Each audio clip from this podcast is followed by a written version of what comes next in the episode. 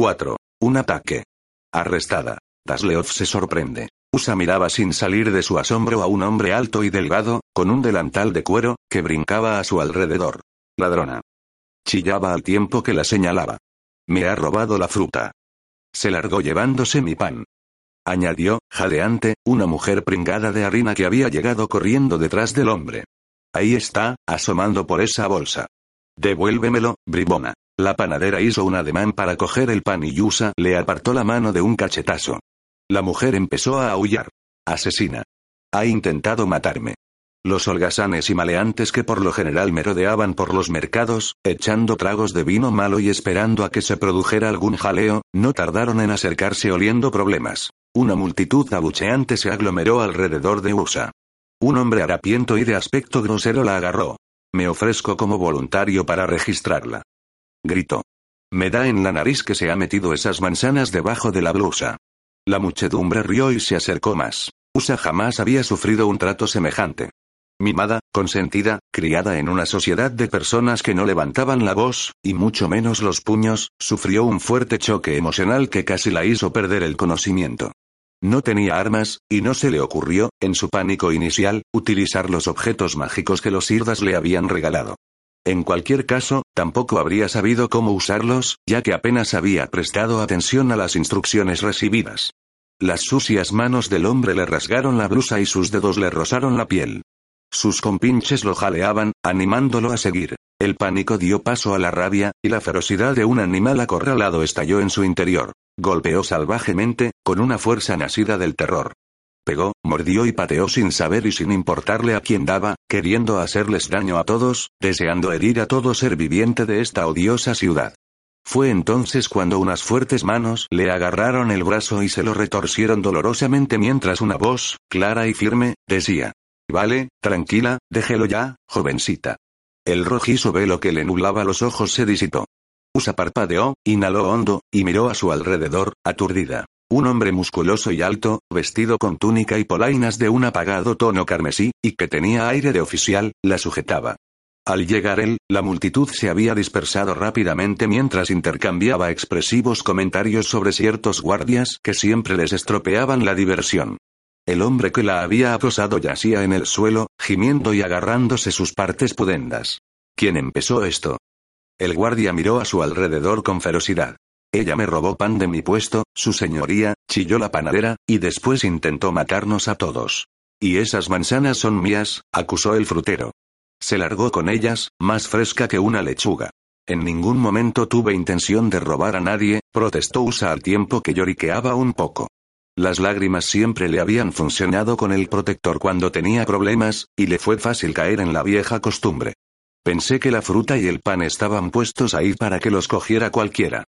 Se enjugó los ojos. No quería hacer daño a nadie. Estoy cansada, me he perdido y tengo hambre, y entonces ese hombre, me tocó en. Las lágrimas brotaron de nuevo al recordar la horrible escena.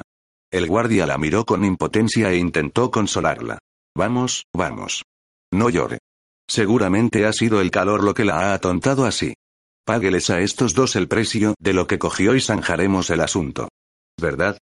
Añadió el guardia al tiempo que lanzaba una mirada feroz a los dos vendedores, que se la devolvieron con igual intensidad pero aceptaron con la cabeza, de mala gana. No tengo dinero. Usa tragó saliva con esfuerzo. Vagabunda. Espetó el hombre. Peor aún, intervino la mujer, encogiendo la nariz en un gesto desdeñoso. ¿Qué puede esperarse de alguien así? Fijaos en esas ropas estrafalarias. Quiero que la pongan en el cepo y la azoten. El guardia parecía disgustado, pero no tenía opción.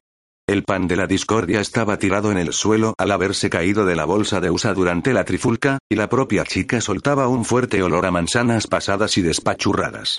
Dejaremos que sea el magistrado quien arregle el asunto. Vamos, joven. Y vosotros dos tendréis que venir también si queréis ordenar una detención. El guardia echó a andar conduciendo a Usa. Los dos vendedores los siguieron, la mujer muy estirada, en actitud de justa indignación, y el vendedor de fruta preguntándose con inquietud si esto no le iría a costar dinero. Aturdida y agotada, Usa no se fijó hacia dónde la llevaban. Caminaba a trompicones al lado del guardia, con la cabeza inclinada, sin querer volver a ver a nadie de este horrible lugar. Advirtió por encima que dejaban las calles y entraban en un edificio grande construido totalmente de piedra, con un enorme y pesado portón de madera guardado por otros hombres que llevaban la misma vestimenta carmesí que los identificaba como soldados. Abrieron el portón. El guardia la condujo al interior. La habitación de paredes de piedra en la que entraron estaba agradablemente oscura y fresca, después del resol y el calor de las calles. Usa miró a lo alto y en derredor. El guardia estaba discutiendo con los dos vendedores. Usa hizo caso omiso de ellos. Aunque estaba involucrada en el tema, era como si nada de esto tuviera que ver con ella.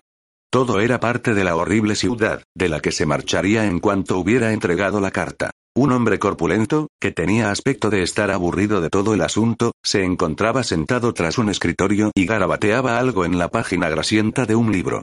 A su espalda había una habitación enorme llena de gente, sentada o durmiendo en el frío suelo de piedra. Numerosas barras de hierro, encajadas en el suelo y en el techo, separaban a la gente que estaba dentro de la habitación grande de los que estaban fuera. Aquí tienes a otra, carcelero. Robo menor.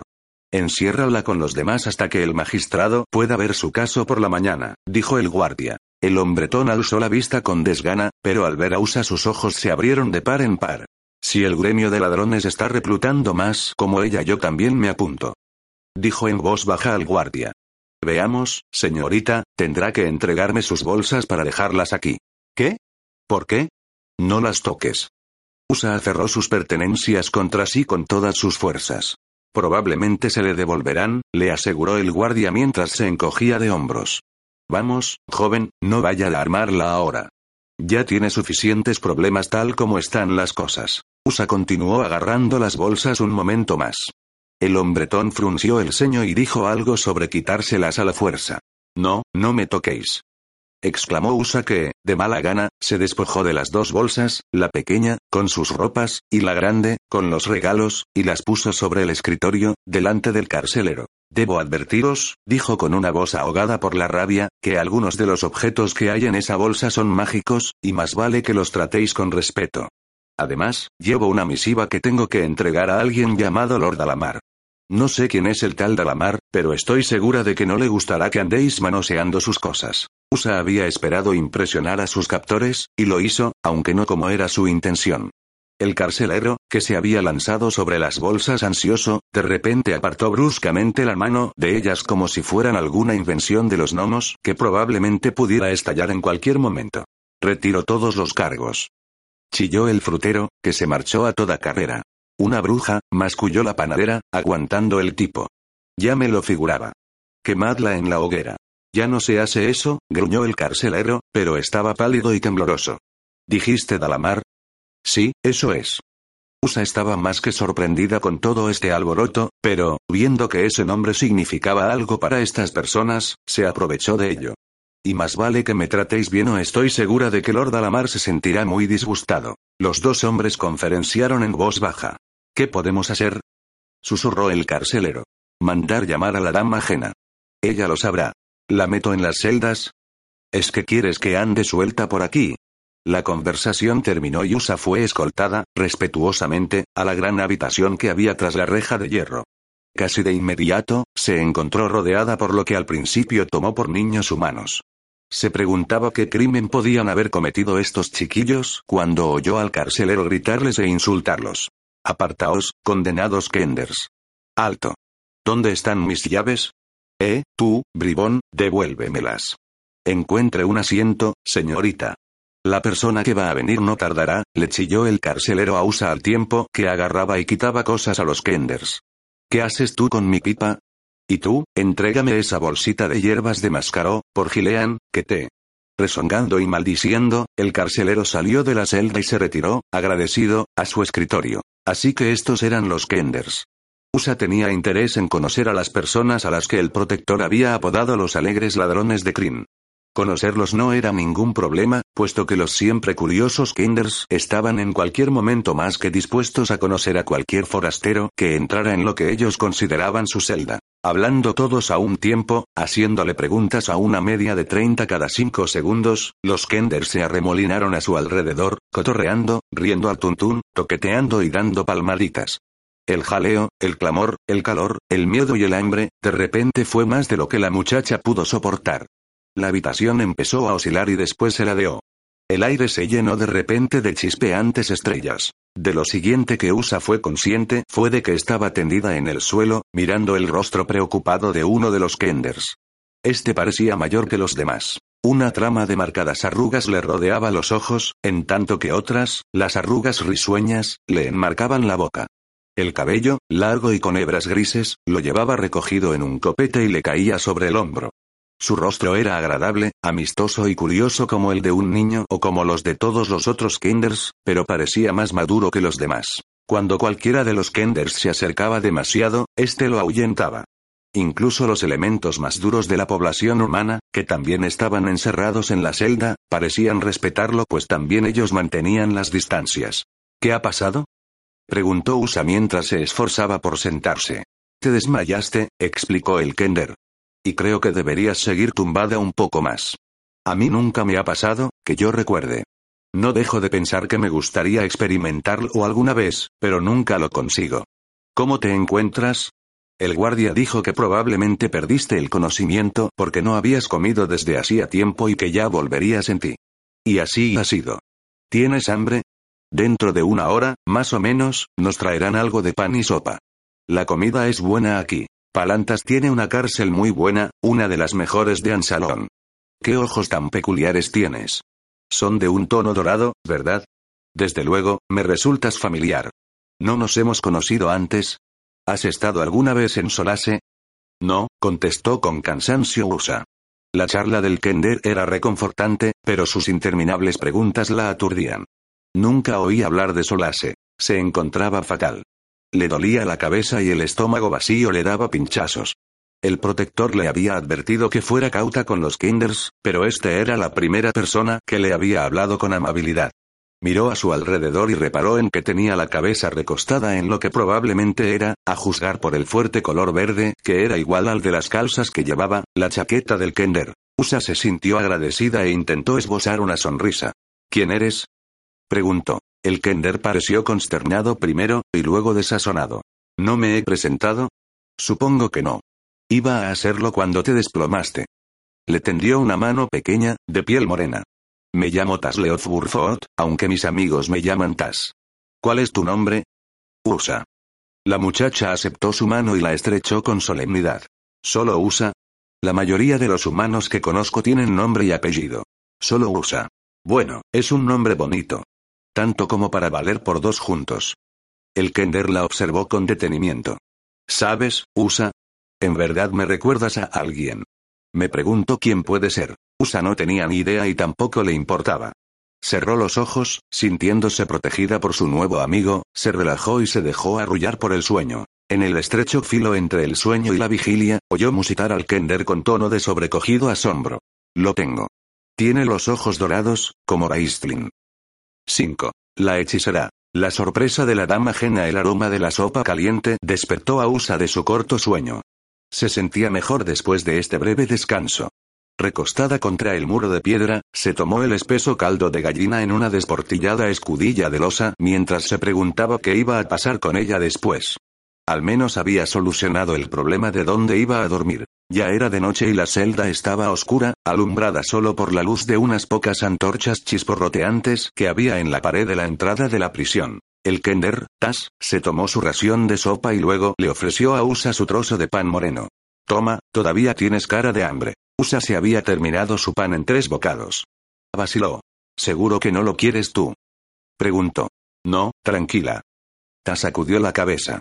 Si me da hambre, seguramente encontraré algo para comer en mis saquillos. Señaló varias bolsas abultadas que llevaba repartidas por su esbelto cuerpo. ¿Por qué dejaron que conservaras tus cosas? Usa tenía el ceño fruncido. A mí me las quitaron. Oh, siempre ocurre lo mismo. Tas se encogió de hombros. No sé muy bien por qué, pero nunca nos quitan nada a los Kenders. Tal vez sea porque no disponen de sitio para guardar tanto. Tenemos costumbre de ir cogiendo cosas durante nuestros viajes. O puede que sea porque resultaría difícil aclarar a quién le pertenece qué por la mañana. No es que a nosotros nos importara eso mucho. Los Kinders, señaló a los otros miembros de su raza, que ahora se dedicaban a tirar migas de pan los unos a los otros, lo compartimos todo. Igual que los míos, dijo Usa sin darse cuenta. Los tuyos. ¿Y quiénes son los tuyos? ¿De dónde vienes? Desde luego, no eres de por aquí cerca, eso es seguro. Tas asintió enfáticamente con la cabeza. ¿Cómo lo sabes? inquirió Usa, haciendo caso omiso de la pregunta de Tas. Bueno, el Kender la miró fijamente, haciendo una pausa para reflexionar. Para empezar, vas vestida de manera diferente. Hablas de manera diferente. Son las mismas palabras, pero las pronuncias de un modo peculiar. Y por lo menos eres un centenar de veces más guapa que cualquier mujer que he visto en mi vida, con excepción de Laurana, que es esposa de Tanis, aunque probablemente tú no lo conoces, ¿verdad? No, eso pensaba yo. Ah, y Tika. Se casó con Caramón. ¿Lo conoces a él? Tenía un hermano gemelo llamado Raistlin. Tas miró a la muchacha de forma rara mientras hacía este último comentario. Usa recordó haber oído el nombre de Raistlin antes de quedarse dormida, pero no lo que el Kender había dicho sobre él. Tampoco es que importara mucho. Nunca había oído hablar de ninguno de ellos, y así se lo dijo al Kender. En cuanto a que soy guapa, sé que tu intención es buena, pero no tienes por qué mentirme. Sé cómo soy. Usa suspiró. No te estoy mintiendo. Protestó Tas. Un Kender nunca miente. Y, si no me crees, pregunta a esos hombres de allí, los que están en aquel rincón. Estaban hablando de ti. Bueno, puede que sea mejor que no les preguntes nada, después de todo. Son una pandilla de cuidado. Son ladrones. Añadió en un susurro escandalizado. Usa estaba algo desconcertada. ¿Tú no eres un ladrón? inquirió. Por las barbas del gran paladine, no. Los ojos del Kender estaban muy abiertos en un gesto de indignación. Entonces, ¿por qué estás en prisión? Un error, contestó Tas alegremente. Es lo que siempre nos pasa a los Kinders, y además a diario. ¿Puedes creerlo? Por supuesto, saben que es una equivocación, dijo, señalando con la barbilla al carcelero. Nunca presentan cargos contra nosotros, y nos dejan marchar por la mañana. Se pasan el día cogiéndonos y trayéndonos a todos aquí por la noche. Así todos tenemos algo que hacer, ¿entiendes? Usa no lo entendía. Además, estaba dándole vueltas a la cabeza para encontrar la forma de conseguir información del Kender sin levantar sospechas. Tal vez puedas explicarme una cosa, Tas. De donde yo vengo, la gente vive de una manera muy parecida a vosotros. Lo compartimos todo. Pero aquí, todos parecen tan, bueno, tan codiciosos. Cogí unas manzanas a un hombre porque tenía hambre. Estaban pasadas y tendría que haberlas tirado, de todas formas. ¿Por qué se enfadó tanto? Y esa mujer, el pan habría estado duro por la mañana. Sé lo que quieres decir. Todo tiene que ver con cosas, explicó Tas. A los humanos les entusiasman las cosas. Les gusta poseerlas, y cuando se cansan de ellas, no las regalan, sino que exigen otras cosas a cambio. Recuérdalo y así te irá bien. Por cierto, ¿de dónde eres, Usa? Era una pregunta hecha a la ligera. El Kender sentía curiosidad, seguramente, pero Usa recordó la advertencia del protector de que no revelara que había estado viviendo con los Irdas. Soy un poco de todas partes, en realidad, respondió, mirando al Kender con disimulo para ver su reacción. Voy de aquí para allá, sin quedarme nunca mucho tiempo en el mismo sitio. ¿Sabes una cosa, Usa? Serías una Kender estupenda, le dijo Tas con admiración. ¿Y dices que nunca has estado en Solase? Oh, puede que sí. Todos los sitios se parecen. ¿Quién recuerda sus nombres? Yo. Hago mapas. Pero la razón de que te haya preguntado sobre Solase es porque te pareces a... Sonó el tintineo de llaves en la puerta de la celda y el carcelero entró. Esta vez llevaba un bastón con el que mantenía a raya a los Kenders. Escudriñó la oscura celda con los ojos entornados. ¿Dónde está la nueva prisionera? Alguien quiere hablar contigo. ¿Conmigo? Usa pensó que el hombre tenía que estar equivocado. Sí, contigo. Vamos, muévete. La dama Jena no puede perder toda la noche aquí. Usa miró a Tas con gesto interrogante. La dama Jena es una túnica roja, le informó él. Dirige una tienda de productos para magos que tiene en la ciudad. Un sitio realmente maravilloso. ¿Y qué querrá de mí? El carcelero siempre la llama para que inspeccione cualquier cosa que confisca que piensa que puede ser mágica.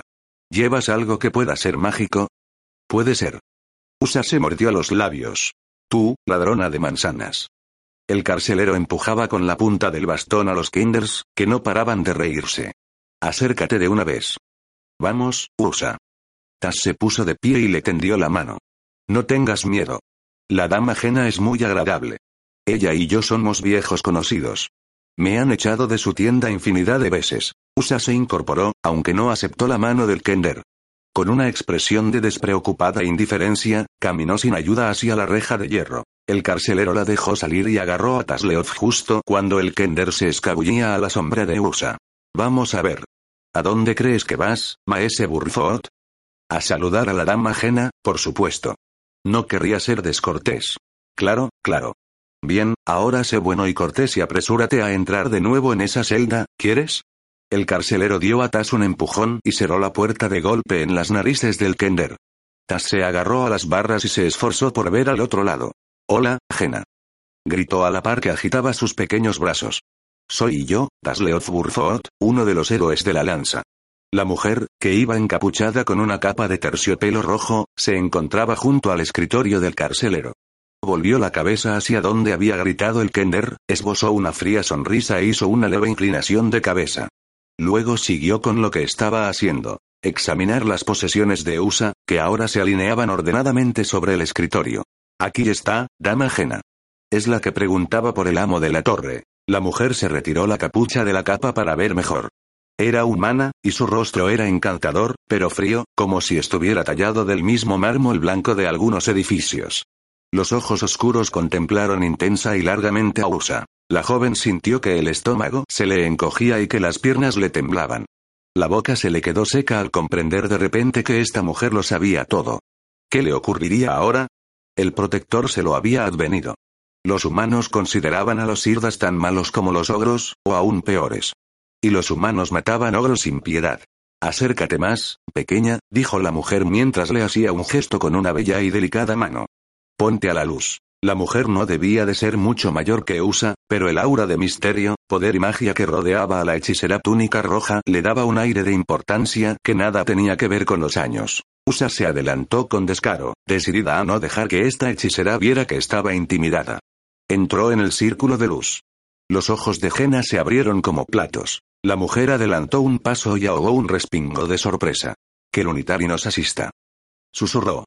Con un gesto rápido volvió a cubrirse con la capucha y se volvió hacia el carcelero.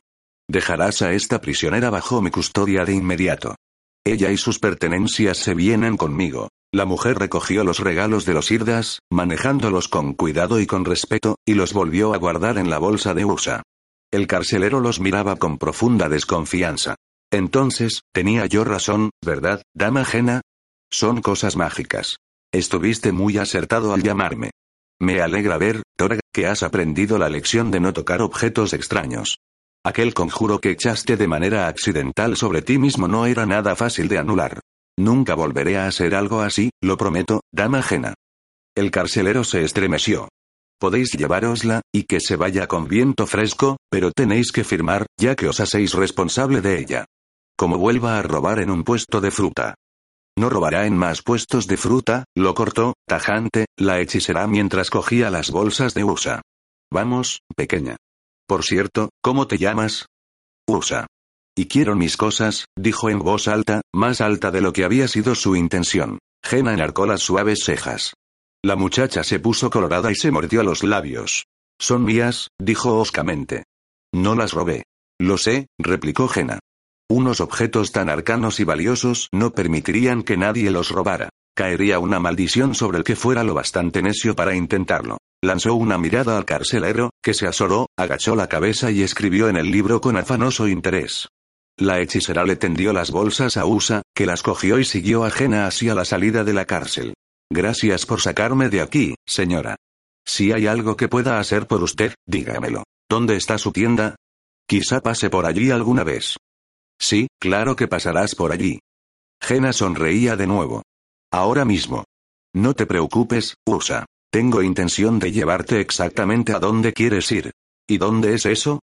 preguntó la joven, perpleja, cayéndosele el alma a los pies. A ver a Dalamar, desde luego. El amo de la torre estará muy interesado en conocerte, Usa. Puedes apostar a que sí. Intervino una voz aguda que sonó a sus espaldas. Dile a Dalamar que Tasleoth Burfot lo saluda. Por cierto, Jena, ¿no crees que Usa se parece un montón a Raistlin? La hechicera se paró. Durante lo que habría tardado alguien en contar hasta diez, permaneció totalmente inmóvil y en silencio. Luego, muy despacio, giró y volvió sobre sus pasos. Usa se quedó en la entrada, preguntándose si debería intentar escapar. Tenía la impresión de que no llegaría muy lejos. Sentía las piernas como si fueran de gelatina. Además, ¿a dónde iba a huir? Se recostó fatigosamente contra la puerta. Jena se acercó al carcelero. Deja salir al Kender. Lo tomó también bajo mi custodia. ¿Estáis segura, señora? Tork tenía el entrecejo fruncido. Es un maldito latoso. Estoy segura, lo interrumpió la hechicera con un tono de voz tan cortante y frío como una cuchilla de acero. Suéltalo de una vez. Tork sacó las llaves, se acercó presuroso a la puerta de la celda, y abrió el cerrojo. Dasleoz, el copete meciéndose y los saquillos brincando, salió marcando el paso, con gesto resuelto. Tendió la mano ajena, educadamente. ¿Cómo estás? Creo que no hemos sido presentados de manera formal. Me llamo Tasleov. Sé quién eres. Creo que a Dalamar le gustaría mantener una pequeña charla contigo. ¡Fantástico! Hace años que no lo veo. ¿Es verdad que es tu amante? Vale, no hace falta que me mires así. Me lo contó Caramón. Dijo que vosotros dos. Vamos, camina, ordenó Jena con gesto torvo, empujando al Kender hasta sacarlo de la cárcel a la calle. Ve cinco pasos por delante de mí, y mantén las manos donde yo pueda verlas. Usa, quédate a mi lado. ¿He de abrir la marcha? Preguntó Tas, excitado. Si prefieres interpretarlo así, replicó Jena. No, en esa dirección, no. Vamos fuera de la muralla de la ciudad, a mi casa. Pero pensé que íbamos a la torre de la alta hechicería. Se lamentó Tas. Quería cruzar el robledal de Shoukan. Lo vi una vez, desde lejos. Parecía realmente maligno, horrible y mortífero. Casi mató a Caramón, ¿sabes? ¿No podríamos ir por allí, por favor? No seas ridículo, replicó Jena. Nadie en su sano juicio querría cruzar el robledal de Shoikan, sobre todo de noche. Aunque me parece que los Kinders quedan excluidos de esa categoría de gente. Ni siquiera yo he cruzado el robledal de Shoikan, y he sido aprendiza en la torre. Os transportaré allí por una ruta más apacible, si no te importa. Por eso regresamos a mi tienda. Tas se quedó cabizbajo un instante, pero enseguida se encogió de hombros. En fin, dijo, recobrando el buen humor. Al menos entraremos en la torre. Será muy divertido, añadió, volviéndose a mirar a Usa mientras seguía caminando a buen paso. Para alguien de su edad, desde luego el Kender tenía un montón de energía. La torre de la alta hechicería es un sitio fascinante. Pero no he estado allí desde hace un montón de años. Está llena de todo tipo de hechizos, la mayoría malignos, y todos ellos muy, muy poderosos. Talamar es un túnica negra, pero supongo que eso ya lo sabes, si has venido a verlo. Es un elfo oscuro, y ahora, el hechicero más poderoso de todo Ansalón. Usa se paró en seco y miró al Kender de hito en hito. ¿Un túnica negra? ¿Un elfo oscuro? Pero... ¡No es posible! El protector no me habría enviado a ver a uno de ellos. Seguramente, en fin, no es posible que haya otro Dalamar. Oyó una risa, semejante al repicar de campanillas de plata, resonar en la oscuridad. Sigue caminando, dijo Jena, sofocando su alboroso. Y puedes estar segura, pequeña, de que solo hay un Dalamar. 6. La torre de alta hechicería.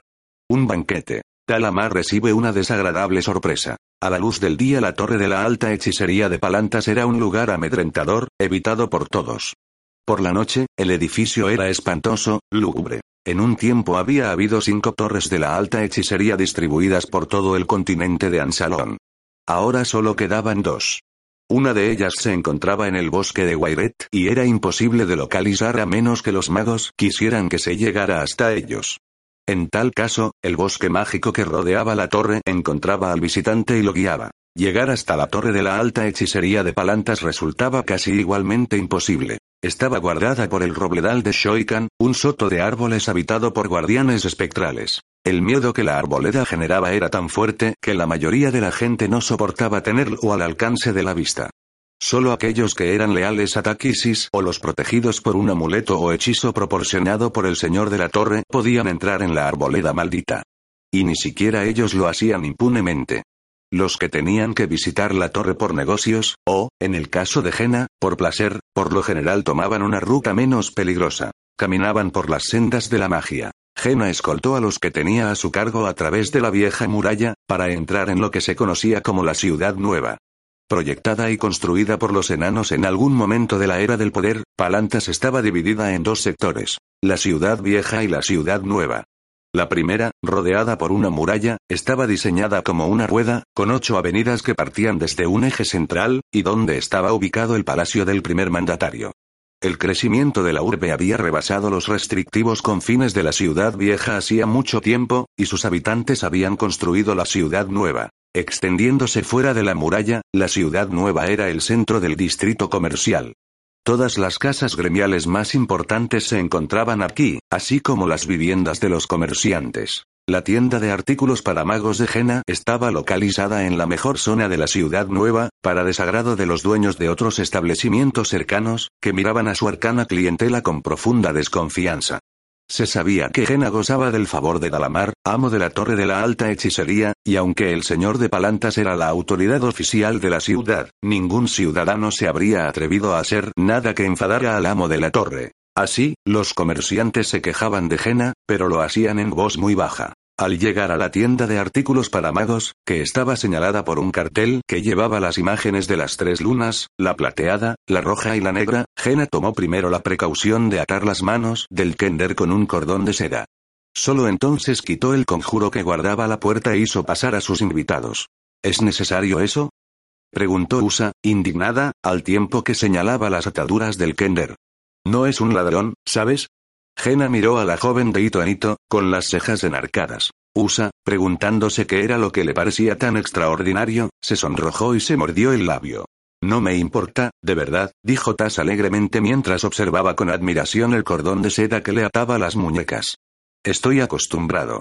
Es más por su propia seguridad y por la nuestra que porque me preocupe perder dinero, replicó Jena.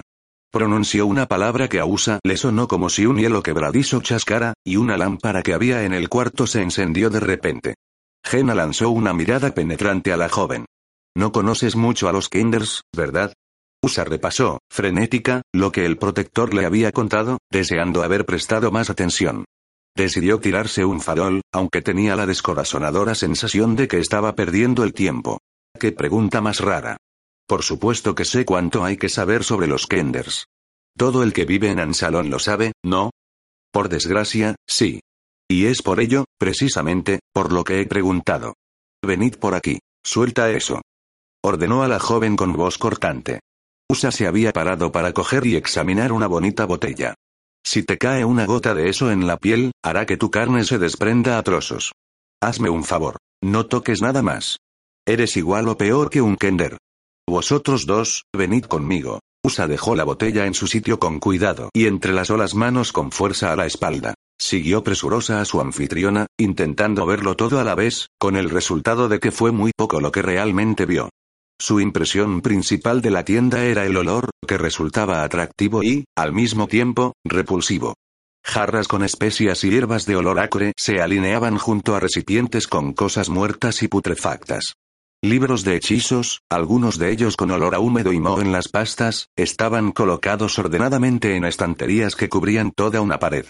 Las piedras preciosas relucían desde el interior de estuches de cristal.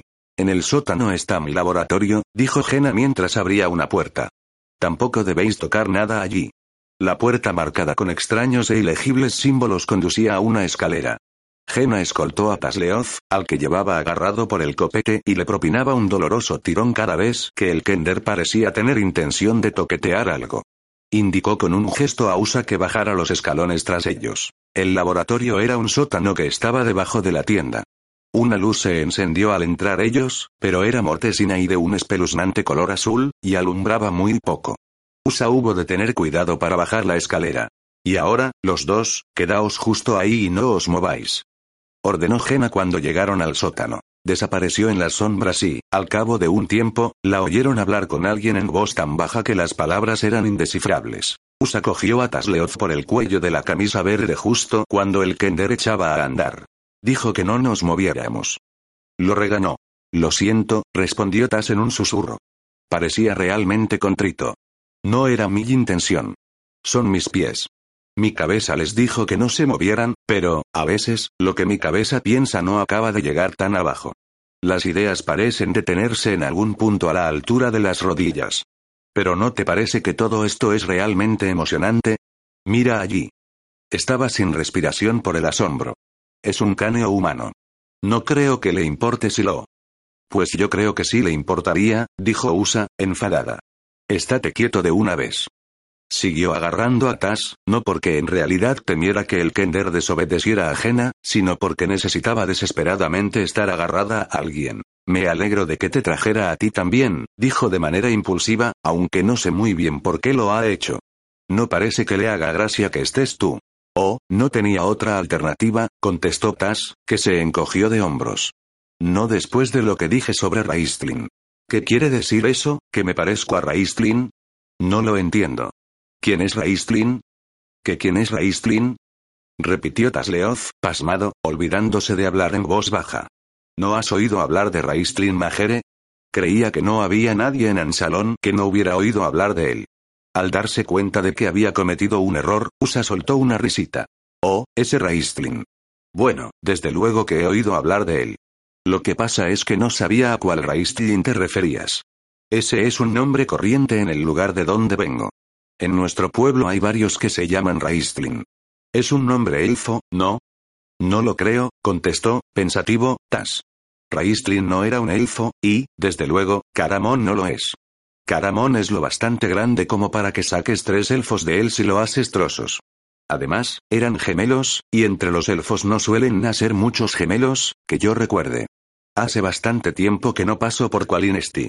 No me dejarían cruzar la frontera, aunque conozco al nuevo orador de los soles. Es Gil, el hijo de Tanis. Habrás oído hablar de Tanis el semielfo, ¿no? ¿Y quién no? exclamó Usa, aunque no tenía la menor idea de quién era. Por lo menos había descubierto que Raistlin era un hombre, cosa que no había tenido clara hasta ahora. Y que tenía algo que ver con alguien llamado Caramón. Felicitándose por haber salido airosa del atolladero, pensaba la siguiente pregunta que iba a hacer al Kender cuando Jena regresó. ¿Sabe quién es Raistlin? No te dejes engañar, Kender. Vamos, vosotros dos. He hablado con Talamar y griega. Talamar. Está aquí. Talamar. Tasleov saludó con las manos atadas y gritó. hola. Soy yo, Tas. ¿Me recuerdas? Te. No está aquí, lo interrumpió Jena con tono frío y severo. Está en la torre. Tenemos medios para comunicarnos entre nosotros. Bien, ¿veis ese círculo de sal en el suelo? Usa no lo veía. Ni siquiera veía el suelo en aquella penumbra, pero al instante la luz de la lámpara se intensificó de forma repentina. El círculo se hizo claramente visible. Entrad en él con cuidado, instruyó Jena. Aseguraos de que no movéis la sal. Ya sé. Gritó Tas, extremadamente excitado. Había par salían a hacer esto con Caramón. Fue cuando, de manera accidental, me convertí en un ratón. Verás, Usa, estaba en la torre de Wairek y encontré un anillo, blanco, con dos piedras rojas, y me lo puse en el dedo, y griega. Por Gilean bendito. Jurógena. Cierra el pico de una vez o seré yo quien te convierta en ratón, y yo me transformaré en gato. ¿De verdad puedes hacer eso? ¿Qué clase de gato? Siguió charla que te charla Tasleoff. En lugar de ratón, ¿por qué no me transformas en gato? Nunca he sido un gato y griega. Cogedme de las manos, los dos, siguió Jena, haciendo caso omiso del Kender. Cerrad los ojos y así no os marearéis. Y, ocurra lo que ocurra, no os soltéis de mi mano. Pronunció unas palabras que se retorcieron y se arrastraron por la mente de Usa. De repente pareció que el suelo se hundía, y la muchacha sintió un vacío en el estómago y la impresión de ser azotada por un ventarrón. Se aferró a la hechicera, aterrorizada. Y entonces se encontró de repente pisando suelo sólido. El sonido y la sensación del viento cesaron. La oscuridad había desaparecido. Usa cerró los ojos con fuerza para resguardarlos de una luz intensa. Ahora podéis mirar, dijo la voz de Jena. Hemos llegado. Os encontráis sanos y salvos en la torre de la alta hechicería de Palantas. Usa no estaba segura de querer abrir los ojos. Por la descripción del Kender, esta torre de la alta hechicería debía de ser un lugar maligno y terrible. Tasleoth ya estaba parloteando alegremente con alguien que le respondía con un tono amable pero distraído, como si sus pensamientos estuvieran en otra parte.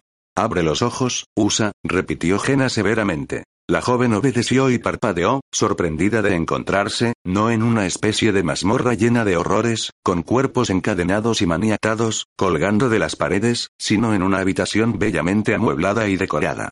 Tapices de hermosos colores, que representaban animales fantásticos, cubrían las paredes de piedra.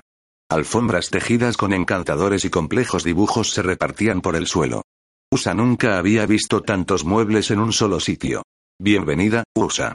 Bienvenida a mi torre, dijo una voz. La joven se volvió hacia el que le había hablado y vio a quien solo podía ser, por la descripción que el protector había hecho de esta raza, un elfo. Alto y esbelto, de rasgos que casi rivalizaban en belleza con los de los Irdas, el hombre iba vestido con una túnica suave de color negro, decorada con símbolos cabalísticos. Soy Dalamar, se presentó el elfo. Su voz era dulce y clara, seductora como la música de una flauta. Avanzó hacia ella, y sus movimientos fueron gráciles, casi sinuosos. Tenía el cabello oscuro y suave, largo hasta los hombros. La muchacha se sintió encantada, cautivada por él, hasta que lo miró a los ojos. La atraparon, la retuvieron, empezaron a absorberla. Asustada, intentó apartar la mirada. Los ojos del elfo rehusaron liberarla. Esas bolsas parecen muy pesadas. Yo las cogeré, ofreció Dalamar. Usa soltó sus cosas sin pensar. Estás temblando, querida, observó Dalamar, que añadió en tono tranquilizador. No tengas miedo. No quiero hacerte daño y puede que te haga un gran bien. Por favor, siéntate. ¿Te apetece un poco de vino? ¿Algo de comer? Señaló hacia una mesa, y con ese gesto dejó libre a Usa del hechizo de su mirada. La muchacha echó un vistazo a la mesa. Unos aromas tentadores salían de unos recipientes tapados. Cuencos de fruta fresca y escarchada relucían a la luz de los candelabros. Tasleoth ya se había sentado y estaba levantando tapaderas y olisqueándolo todo con gesto apreciativo. Esto tiene una pinta estupenda. Estoy hambriento. Tú no, Usa, no entiendo por qué, ya que hace solo una hora que he comido. Claro que el caldo espeso de la cárcel no se tarda mucho en digerirlo. No es que critique el sopicaldo de la prisión de Palantas, añadió Tas al tiempo que dirigía una mirada inquieta a Dalamar. No les contarás que dije que no me gustó, ¿verdad? Por el contrario, me parece bastante sabroso. No quisiera herir los sentimientos del cocinero. No diré una palabra, prometió Dalamar con una sonrisa grave. Solo espero que mi humilde refrigerio te parezca tan bueno. Hay pollo asado, pan, fruta, confituras, almendras garrapiñadas, eso es todo lo que puedo ofreceros a una hora tan avanzada de la noche, me temo. Usa se sintió repentinamente hambrienta. Tiene un aspecto estupendo.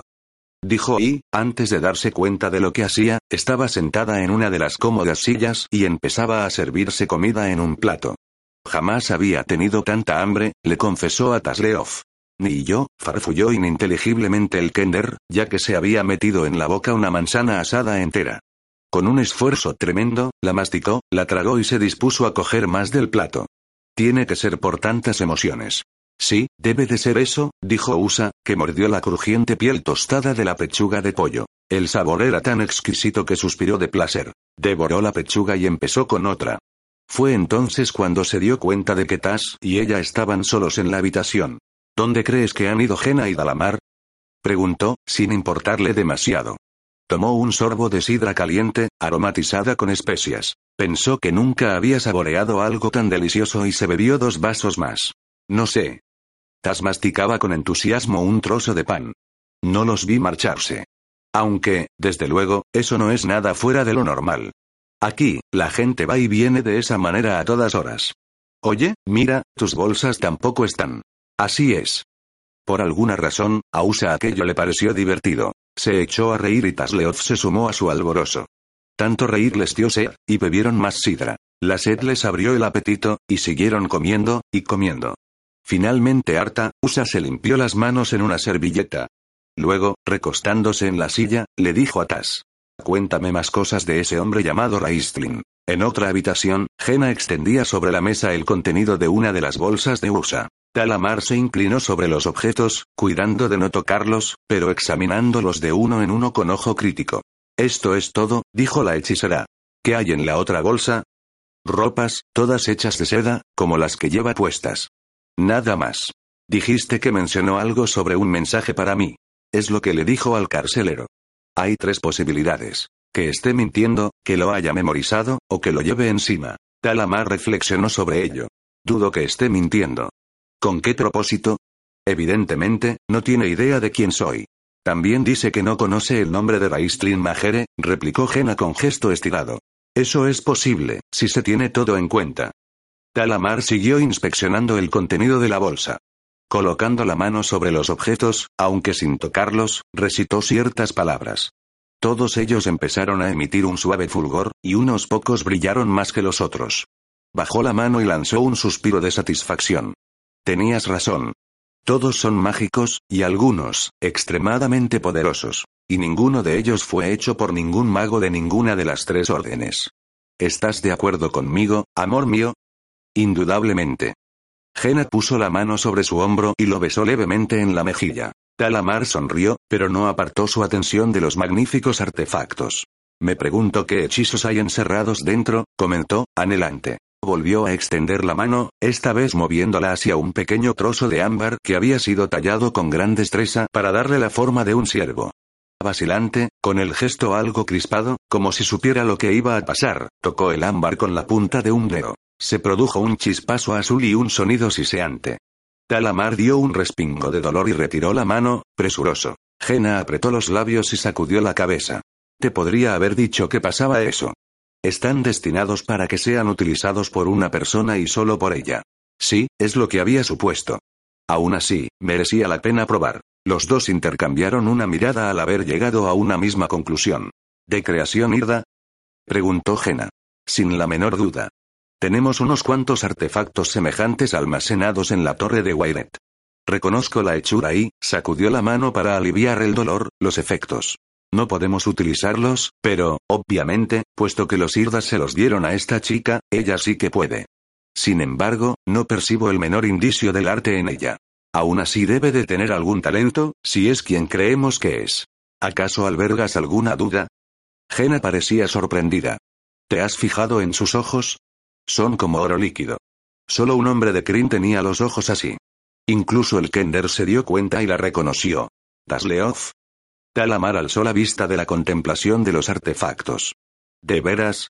Me preguntaba por qué te arriesgaste a traerlo a él también. ¿Qué es lo que dijo? Demasiado. Y en voz demasiado alta, repuso Jena con gesto sombrío. La gente empezaba a prestar atención. Así que el Kender también. Talamar se acercó a la ventana y miró a través de ella la noche, que solo se diferenciaba de la perpetua oscuridad que envolvía la torre por acentuarse más su negrura. ¿Es posible que la leyenda sea cierta? ¿Qué otra cosa, si no? Es evidente que la chica ha sido criada en algún lugar alejado de Ansalón. Lleva consigo objetos mágicos de gran valor que son obra de los Irdas. El Kender la reconoció y, por si eso fuera poco, tiene los ojos dorados. Debe de tener la edad que sería de suponer.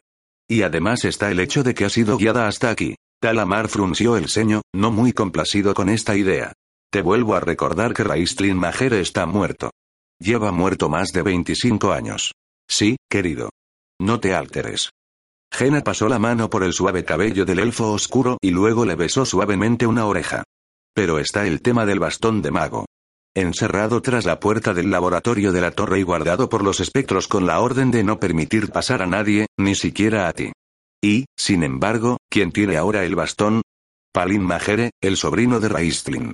El bastón lo mismo pudo ser un regalo de Magius que de Raistlin, comentó Dalamar, muy irritado, y apartándose de la mujer. Lo más probable es que fuera de Magius, puesto que fue amigo del caballero Uma y se sabía que los hermanos de Palin planeaban ingresar en las órdenes de caballería. Es lo que expliqué al cónclave. Sí, amor mío, dijo Jena, que bajó la mirada. No obstante, eres tú el que afirma no creer en las coincidencias. ¿Fue una coincidencia lo que ha traído aquí a esa joven o fue algo más? Quizá tengas razón, admitió Dalamar tras un momento de reflexión. Se dirigió hacia un espejo grande de pared, con un marco muy ornamentado. Por un instante solo vieron sus imágenes reflejadas. Talamar alargó la mano y la pasó ligeramente sobre el cristal, como si apartara una cortina, y las imágenes reflejadas se desvanecieron y fueron reemplazadas por Usa y comiendo la comida encantada, bebiendo la sidra encantada, riéndose por nada y por todo. Qué extraño, musitó el túnica negra, observándolos. Creía que solo era una leyenda y, sin embargo, aquí está. La hija de Raistlin, dijo Jena en un quedo susurro. Hemos encontrado a la hija de Raistlin. 7. La posada el último hogar. Una conversación entre viejos amigos. Era de noche en Solase, y el calor del día persistía. Emergía de la tierra, de los árboles y de las paredes de las casas. Pero al menos la noche había expulsado al fiero sol que brillaba en el cielo como el ojo funesto de algún dios enfurecido. Por la noche, el ojo se cerraba y la gente lanzaba suspiros de alivio y empezaba a aventurarse a salir. Este verano era el más caluroso y seco que nadie recordaba en Solase. La tierra de las calles estaba tan dura que parecía barro cocido, y se habían formado grietas. Un polvo sofocante, que se levantaba en cuanto pasaba un carro rodando, estaba suspendido en el aire y cubría el valle como un paño mortuorio. Las hermosas hojas de los gigantescos vallenuops estaban mustias y colgaban, lasías y aparentemente sin vida, de ramas secas y quebradizas. La vida en Solase estaba patas arriba. Por lo general había gran actividad y bullicio durante el día, con la gente yendo al mercado, los granjeros trabajando en los campos, los niños jugando, las mujeres lavando ropa en los arroyos. Pero ahora, durante el día, todo estaba vacío, sin vida, mustio, como las hojas de los árboles. Las cosechas se habían agostado en los campos con el aplastante calor, así que los granjeros ya no iban al mercado, y la mayoría de los puestos estaban cerrados. Hacía demasiado calor para jugar, por lo que los niños se quedaban en casa, inquietos, gimoteando, y aburridos. Los impetuosos arroyos se habían reducido a unos charcos cenagosos y serpenteantes. Las aguas del lago Cristalmir tenían una temperatura inusitadamente alta. Había peces muertos varados en las orillas. Pocas personas abandonaban la relativa frescura de sus hogares durante el día. Salían por la noche. Como los murciélagos, dijo lóbregamente Caramón Majere a su amigo, Tanis el semielfo. Todos nos hemos vuelto murciélagos, durmiendo durante el día y volando por ahí a la noche. Volando por todas partes, menos por aquí, comentó Tika, que estaba de pie detrás de la silla de Caramón, y se abanicaba con una bandeja. Ni siquiera durante la guerra estuvo tan mal el negocio. La posada El último hogar, encaramada a las ramas altas de un inmenso vallenuor, estaba profusamente iluminada y, por lo general, era como un faro de bienvenida a los viajeros nocturnos. Brillando a través de los cristales de colores, la cálida luz evocaba imágenes de cerveza fresca, vino caliente con especias, dulce aguamil, cosquilleante sidra, y, por supuesto, las famosas patatas picantes de Otik. Pero la posada estaba vacía esta noche, como lo había estado muchas noches previas. Tika no se molestaba ya en encender la lumbre del fogón. Tanto mejor, pues en la cocina hacía demasiado calor para trabajar a gusto, de todos modos. No había parroquianos reunidos en torno al mostrador para hablar sobre la guerra de la lanza o intercambiar chismorreos más recientes. Había rumores de guerra civil entre los elfos. Rumores de que los enanos de Torbardín habían avisado a todos los suyos para que regresaran a casa o corrían el riesgo de quedar fuera cuando, por temor a un ataque elfo, cerraran a cal y canto la fortaleza de la montaña. Ningún buhonero recorría las rutas habituales. Ningún calderero venía a arreglar las ollas. Ningún juglar venía a cantar. Los únicos que viajaban en estos días eran los kinders, y por lo general pasaban la noche en las cárceles locales, no en posadas.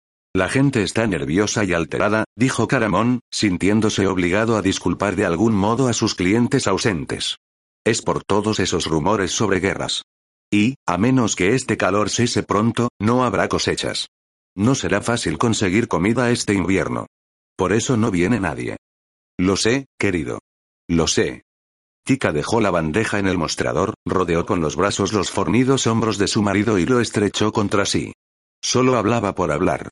No me hagas caso. Como si eso resultara fácil, repuso Caramón, acariciando el cabello de su esposa. Los años que habían quedado atrás no habían sido fáciles para ninguno de los dos. Tika y Caramón habían trabajado de firme para mantener la posada y, aunque era un trabajo que adoraban, no era nada sencillo. Mientras la mayoría de sus parroquianos dormían, Tika estaba despierta, supervisando la preparación de los desayunos. A lo largo de todo el día había que asear habitaciones, preparar comidas, recibir clientes con una alegre sonrisa, lavar ropas. Cuando llegaba la noche y los clientes se iban a la cama, Tika barría el piso, fregaba las mesas y planeaba la tarea del día siguiente. Caramón seguía siendo tan fuerte y tan corpulento como tres hombres juntos, aunque gran parte del volumen de su circunferencia había cambiado de sitio debido a la costumbre de probar todos los platos, lo que según él era su obligación. El cabello se le había puesto un poco canoso en las sienes, y tenía lo que él llamaba líneas reflexivas en la frente. Era un hombre cordial, afable, que tomaba la vida tal como venía. Estaba orgulloso de sus muchachos, adoraba a sus hijitas, y amaba profundamente a su esposa. Su único pesar, lo único que lamentaba, era haber perdido a su hermano gemelo a causa del mal y la ambición. Pero no dejaba que esa pequeña nube empañara su vida. Aunque llevaba casada más de 25 años y había dado a luz a cinco hijos, Tika todavía hacía que algunas cabezas se volvieran cuando iba de un lado a otro de la taberna. Se había puesto más rellenita con el paso de los años, sus manos se habían agrietado y enrojecido de estar metidas constantemente en agua jabonosa. Pero su sonrisa continuaba resultando contagiosa, y alardeaba con orgullo de que no tenía ni una sola cana en sus lustrosos rizos pelirrojos. Tanis no podía decir lo mismo. Su parte de ascendencia humana se estaba imponiendo de un modo muy rápido, a su parecer. La parte de ascendencia elfa no podía hacer mucho para frenar el deterioro. Seguía siendo fuerte, y todavía podía sostener sus propias batallas, aunque esperaba no tener que llegar a esos extremos. Quizá fuera la pena, la preocupación, el tumulto de estos últimos meses lo que le había pintado mechones de plata en el cabello y la barba. Tika y Caramón permanecieron un momento enlazados en un cariñoso abrazo, encontrando alivio y descanso el uno en el otro. Además, añadió Tika mientras miraba a Tanis, a ti te viene bien que no estemos ocupados. ¿Cuándo se supone que vendrán? No hasta bastante después de oscurecer, contestó el semielfo al tiempo que miraba por la ventana. Al menos, eso es lo que planeaba Portios. Dependerá de cómo se sienta Lana. Mira que hacerla trajinar por tierras salvajes, con este calor y en su condición. Hombres. Resopló Tika. Se irguió y le dio a su marido un coscorrón en broma. ¿Por qué me pegas a mí? Protestó Caramón mientras se frotaba la coronilla y se volvía a mirar a su esposa. No tengo nada que ver con eso. Porque todos sois iguales, por eso, respondió ella con ambigüedad. Miró fijamente por la ventana la creciente oscuridad al tiempo que se retorcía el delantal. Es una mujer madura, cayó de repente en la cuenta Tanis. Qué raro. No me había fijado hasta ahora. Quizás sea porque, cada vez que pienso en Tika Wailan, veo a aquella descarada muchacha pelirroja que atizaba sartenazos a los draconianos en la cabeza. Solía encontrar a aquella muchacha de nuevo mirando los ojos verdes de Tika, pero no esta noche. Esta noche veo las arrugas en torno a su boca, y sus hombros hundidos. Y en sus ojos, miedo, algo malo pasa con los chicos, dijo la mujer de repente. Ha ocurrido algo. Lo sé. No ha pasado nada, replicó Caramón con una afectuosa exasperación. Estás cansada. Es por el calor. No estoy cansada. Y no es por el calor. Exclamó Tika bruscamente, en un arranque de mal genio. Nunca me había sentido así. Se llevó la mano al corazón. Es como si me estuviera ahogando. Me duele tanto el corazón que apenas si puedo respirar. Eh, creo que iré a ocuparme del cuarto de Alana. Ha estado yendo a esa habitación cada hora, desde que llegaste, Tanis. Caramón suspiró. Siguió con la mirada a su esposa, que subía la escalera, con expresión preocupada. Ha estado comportándose de un modo raro todo el día. Empezó anoche, con algún sueño terrible que no pudo recordar. Pero ha estado así desde que los chicos se unieron a las órdenes de caballería. Era la persona más enorgullecida de todos los asistentes a la ceremonia. ¿Lo recuerdas, Tanis? Estabas allí. Tanis sonrió. Sí, lo recordaba. Caramón sacudió la cabeza. Pero esa noche estuvo llorando hasta quedarse dormida, cuando estuvimos solos. No le daba importancia a combatir a los draconianos cuando era joven, y se lo recordé. Me llamó Soquete y dijo que eso fue entonces y que esto era ahora, y que yo jamás entendería los sentimientos de una madre. Mujeres. ¿Dónde están el joven Sturmin y ahijado Tanin? Preguntó el semielfo. Las últimas noticias que tuvimos es que andaban por el norte, cabalgando hacia Calaman. Parece que el mando de los solámnicos por fin te toma en serio, Tanis. Respecto a los caballeros de Takisis, me refiero.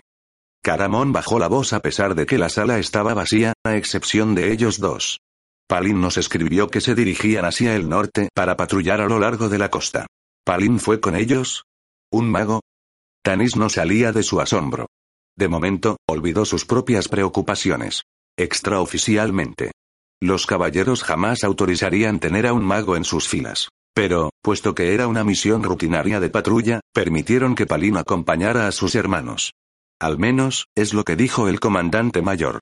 Es evidente que Palin creyó que no era esa la única razón. Pero eso dio a entender. ¿Qué le hizo pensar así? Bueno, la muerte de Justarius, para empezar. ¿Qué? Tanis estaba boquiabierto. Justarius. ¿Muerto? ¿No lo sabías? ¿Cómo iba a saberlo? replicó Tanis. He estado recorriendo a hurtadillas los bosques durante meses, haciendo cuanto estaba en mi mano para evitar una guerra civil entre elfos. Esta será la primera noche que duermo en una verdadera cama desde que dejé Silvanesti. ¿Qué le pasó a Justarius? ¿Y quién es el jefe del cónclave de hechiceros ahora? ¿No lo imaginas? Nuestro viejo amigo. El gesto de Caramón era lúgubre. Talamar. Por supuesto. Debí suponerlo. Pero Justarius. Ignoro los detalles. Palin no se explicó mucho. Pero los hechiceros de las tres lunas tomaron en serio tus advertencias sobre los caballeros negros, aunque nadie más de Ansalón lo hiciera. Justarius ordenó un ataque mágico contra los túnicas grises del Alcázar de las Tormentas. Él y varios más entraron en la torre de allí. Lograron salir escapando con vida por poco, y Justarius ni siquiera eso. Necios, dijo Tanis amargamente. Los hechiceros de Ariakan son inmensamente poderosos. Extraen su magia de las tres lunas, o eso es lo que me dijo Dalamar. Una fuerza reducida de magos de Wairet entrando en la torre gris estaba destinada al desastre. No imagino a Dalamar de acuerdo con un plan tan insensato. Pues ha salido muy beneficiado, comentó Caramón con tono seco. Te hace pensar de qué lado está en todo este asunto. También sirve a la reina oscura. Su lealtad es hacia la magia ante todo, sin embargo. Como le enseñó su Shalafi. Tanis sonrió al evocar viejos recuerdos, y lo complació ver que el posadero también sonreía. Raistlin, hermano gemelo de Caramón, había sido el Shalafi de Dalamar, el término elfo que significaba maestro. Y, aunque la relación había acabado en desastre, y por poco en la destrucción de Kryn, Dalamar había aprendido mucho de su Shalafi. Una deuda que jamás dudaba en reconocer. Sí, bueno, conoces al elfo oscuro mejor que yo, admitió Caramón. En cualquier caso, tomó parte en el asalto, fue uno de los pocos que regresaron ilesos. Palin dijo que Dalamar estaba muy agitado y alterado y que se negó a hablar de lo ocurrido. Fue el elfo oscuro quien llevó de vuelta el cadáver de Justarius, aunque supongo que, puesto que Dalamar mantiene relaciones con Jena, la hija de Justarius, no tenía otra alternativa. En cualquier caso, los hechiceros recibieron una buena surra. Justarius no fue el único muerto, aunque sí el de mayor rango. Y ahora Dalamar es el jefe del cónclave. ¿Crees que fue él quien envió a Palín con los caballeros? Palín tuvo que obtener permiso para dejar sus estudios, gruñó Caramón. Los hechiceros son mucho más estrictos ahora que en los viejos tiempos. Raistlin iba y venía a su antojo. Raistlin dictaba sus propias leyes, dijo Tanis, que soltó un bostezo. Deseó no haber mencionado lo de dormir en una cama. La idea de sábanas limpias, suaves colchas y blandas almohadas le resultó repentinamente irresistible. Tengo que mantener una charla con Dalamar. Evidentemente, sabe algo acerca de esos caballeros negros. ¿Te lo dirá? Caramón parecía escéptico. Si piensa que lo beneficiará a él, sí, contestó Tanis. Portios se quedará aquí unas cuantas semanas por lo menos. Alana necesitará tiempo para descansar y, aunque no quiera admitirlo, el propio Portios está al borde del agotamiento. Con suerte, dispondré de tiempo para hacer una escapada y visitar a Dalamar. Lo que me recuerda que no sé cómo agradecerte, Caramón, que dejes que Portios y Alana se queden aquí. El semielfo puso la mano sobre la enorme del corpulento humano. Su presencia podría poneros en peligro si alguien los descubriera. Han sido exiliados oficialmente, expulsados. Son elfos oscuros, lo que significa que son un blanco permitido. Va. Caramón desestimó el comentario con un ademán, espantando a la vez, inadvertidamente, a una mosca pesada. La gente de Solase no sabe nada sobre peleas entre elfos y, aunque lo supieran, tampoco les importaría lo más mínimo. Portios y Alana habrán sido expulsados, marcados como elfos oscuros. Pero, a menos que los dos se hayan vuelto de repente de color púrpura, aquí nadie advertirá la diferencia. Para nosotros, un elfo es un elfo. Con todo, se rumorea que tanto los Qualinestis como los Silvanestis tienen asesinos tras los pasos de Portios y Alana. Tanis suspiró. Hubo un tiempo en que fueron regentes de las naciones elfas más poderosas de Ansalón. Con su matrimonio, forjaron una alianza entre los dos reinos que habría hecho de los elfos uno de los poderes políticos con más peso en el continente. Por primera vez en muchos siglos, va a nacer un niño que es heredero de ambos reinos. Y hay quienes han dictado ya la muerte de esa criatura. Tanis apretó los puños. Lo más frustrante es que la mayoría de los elfos quiere la paz, no solo con sus primos, sino con sus vecinos. Son los extremistas de ambos lados los que instan a que volvamos al aislamiento de los viejos tiempos, que cerremos las fronteras, que disparemos a todo humano o enano que se nos ponga a tiro. Los demás elfos les siguen el juego porque es más fácil hacer eso que decir lo que se piensa, provocar un enfrentamiento. No creo que sus asesinos se atrevan a atacar la posada, pero, en estos tiempos, nunca se sabe. Tanis sacudió la cabeza. Resistimos a los dragones, dijo Caramón animosamente. Resistiremos a los elfos, a la sequía y a todo lo que nos echen. Eso espero. Tanis tenía ahora un humor sombrío. Eso espero, amigo mío. Hablando de Qualimesti, ¿cómo le va a Gil? Tanis guardó silencio unos instantes. El dolor por la marcha de Gil no había desaparecido, aunque habían pasado muchos meses desde que su hijo se había escapado de casa, engañado para convertirse en líder, o en un regente marioneta, de los elfos de Qualimesti. Giltas, llamado así en memoria del desdichado hermano de Laurana, Giltanas, era el hijo que ambos habían deseado, pero que creyeron que jamás tendrían. El embarazo de Laurana había sido difícil. Giltas era un bebé débil y había estado a punto de morir varias veces. Tanis sabía que su esposa y él habían sido demasiado protectores con su hijo, negándole su permiso para que visitara la tierra natal de su padre en un intento de protegerlo de un mundo racialmente dividido al que le resultaba difícil aceptar a un mestizo. Cuando Portios, orador de los soles de Qualimesti, dejó su tierra para arriesgar la vida combatiendo por los Silvanestis, los extremistas aprovecharon la oportunidad que les brindaba su ausencia para tacharlo de traidor y elegir un nuevo orador. A Alana la acusaron de bruja. Se decidieron por Giltas, cuya madre, hermana de Portios, habría sido la siguiente en la línea sucesoria, pero que había renunciado a su derecho al casarse con Tanis el semielfo. Giltas había deseado siempre conocer Qualinesti, la tierra natal de sus padres, y si ellos se lo impidieron fue porque temían que el joven sufriera las mismas humillaciones que tuvo que soportar su padre en su juventud, debido a su mestizaje. Gil tenía los rasgos y la constitución de un elfo, si bien en su carácter se imponía muchas veces el fuerte temperamento humano. Había llegado a sentirse avergonzado de su padre, al que los elfos puros consideraban un mestizo bastardo, creyendo que Gil, debido a su ascendencia humana, era un necio y un débil al que podrían manipular como a una marioneta, los extremistas persuadieron al joven de que huyera de casa y viajara a Qualinesti. Una vez allí, Gil resultó ser un hueso más duro de roer de lo que los senadores habían imaginado. Tuvieron que recurrir a amenazas de violencia contra Alana Starbreese, dirigente de Silvanesti y su prisionera, a fin de convencer a Gil de que se convirtiera en orador. Tanis había procurado, con ayuda de Dalamar, salvar a su hijo, pero el semielfo había fracasado en su propósito.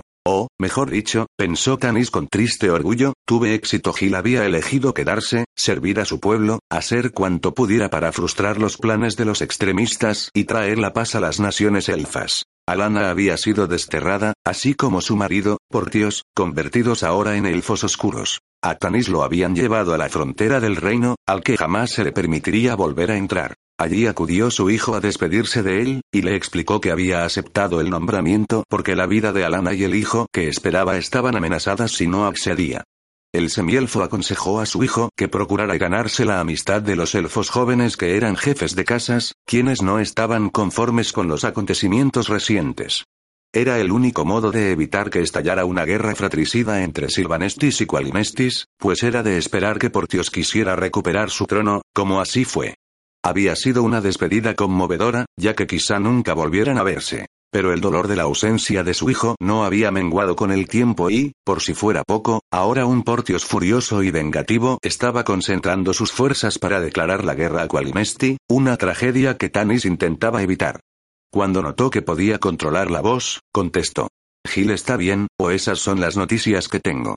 Tengo prohibido, bajo pena de muerte, verlo, ya lo sabes. Caramón asintió con un cabeceo, su ancho rostro suavizado por la compasión. Laurana sigue intentando entrar en Qualinesti. Lleva meses negociando con ellos. En su última carta dice que cree que empiezan a ceder.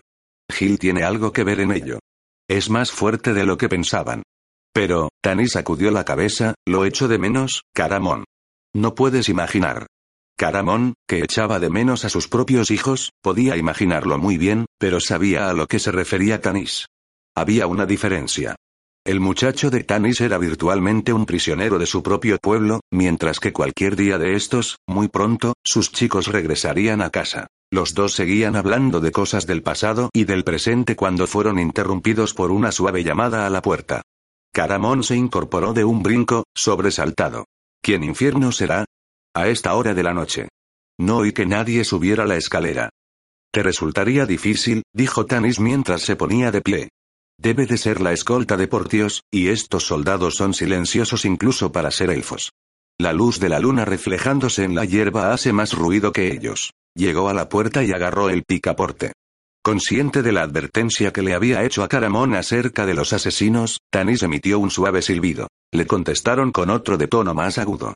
La llamada a la puerta se repitió. Tanis abrió. Un guerrero elfo se deslizó dentro. Echó una rápida ojeada alrededor de la sala y después asintió con gesto satisfecho. Concluida la inspección, dirigió la mirada hacia Tanis. ¿Todo en orden? Todo en orden. Te presento a vuestro anfitrión, Caramón Majere. Caramón, te presento a Samar, de la Protectoría. Samar contempló a Caramón con una fría mirada evaluativa. Reparando en el estómago dilatado y el rostro jovial, el elfo no pareció muy impresionado. Los que conocían a Caramón por primera vez confundían su afable sonrisa y su cachaza como indicativos de simpleza. No era este el caso, como sus amigos acababan descubriendo. El hombretón nunca llegaba a una respuesta hasta haber dado vueltas a la pregunta, estudiándola y examinándola desde todos los ángulos. Cuando acababa, a menudo sacaba conclusiones astutas en extremo. Sin embargo, Caramón no era alguien a quien pudiera intimidar un elfo. El hombretón le devolvió la mirada, en una actitud firme, de seguridad en sí mismo. Después de todo, esta era su posada. El frío rostro de Samar se relajó con una media sonrisa. Caramón Majere, un héroe de la lanza. Un hombretón, pero con un corazón más grande que su cuerpo, es lo que dice mi soberana. Te saludo en nombre de su majestad. Caramón parpadeó, algo desconcertado. Hizo una leve inclinación de cabeza al elfo, con torpeza. Claro, Samar. Encantado de serle útil a Alana, quiero decir, a su, eh, majestad. Vuelve y dile que todo está dispuesto y que no tiene por qué preocuparse. Pero ¿dónde está Portios? Creí que. Tanis le dio un pisotón. No menciones a Portios ante Samar. Te lo explicaré después, susurró. En voz más alta, se apresuró a cambiar de tema. Portios vendrá enseguida, con otra escolta. Llegáis pronto, Samar. No os esperaba hasta. Su Majestad no se encuentra bien, lo interrumpió Samar. De hecho, con vuestro permiso, caballeros, he de regresar con ella. ¿Está preparado su cuarto? Tika bajaba presurosa la escalera en ese momento, el semblante crispado por la ansiedad. Caramón. ¿Qué ocurre? He oído voces, y griega. Oh. Acababa de ver a Samar. ¿Cómo está usted? Mi esposa, Tika, la presentó Caramón enorgullecido. Después de veintitantos años de matrimonio, todavía la consideraba como la mujer más hermosa del mundo, y asimismo un hombre afortunado. Señora. Samar hizo una cortés, aunque apresurada, reverencia. Y ahora, si me disculpáis, mi soberana no se encuentra bien. ¿Han empezado ya las contracciones del parto? Preguntó Tika mientras se enjugaba la cara con el delantal. Samar se sonrojó. Entre los elfos, este tipo de cosas no se consideraban temas adecuados para una conversación entre hombres y mujeres. No sabría deciros, señora. ¿Ha roto aguas? Siguió preguntando Tika. Señora. El rostro de Samar se había puesto rojo como la grana. Era obvio que estaba escandalizado, e incluso Caramón se había sonrojado.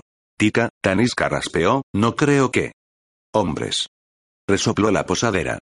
Cogió la capa de una percha que había junto a la puerta. ¿Y cómo planeabas subirla por la escalera?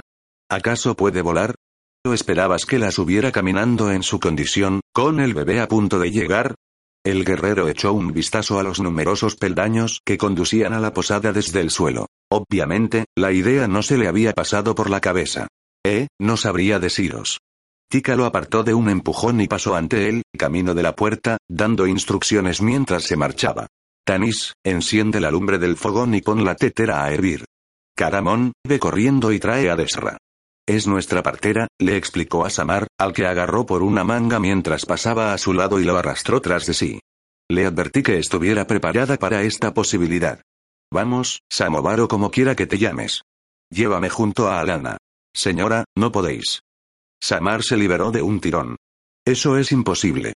Mis órdenes son. Tika clavó sus verdes ojos en él, las mandíbulas encajadas en un gesto firme. Caramón y Tanis intercambiaron una mirada. Ambos conocían esa expresión. Eh, si me disculpas, querida. Caramón pasó entre los dos y salió por la puerta, dirigiéndose a la escalera. Tanis, esbozando una sonrisa que ocultaba su barba, se marchó rápidamente, retirándose a la cocina. Si no me llevas con ella, saldré ahí fuera, me plantaré en medio de la plaza del mercado, y empezaré a chillar a pleno pulmón. Samar era un guerrero valiente. Había combatido contra todo, desde ogros hasta draconianos. Tika Wailan Majero lo desarmó, lo derrotó en una única escaramuza. No, señora. Suplicó. Por favor. Nadie debe saber que estamos aquí. Os llevaré con mi reina. Gracias, señor. Tika era generosa en la victoria, y ahora, muévete de una vez.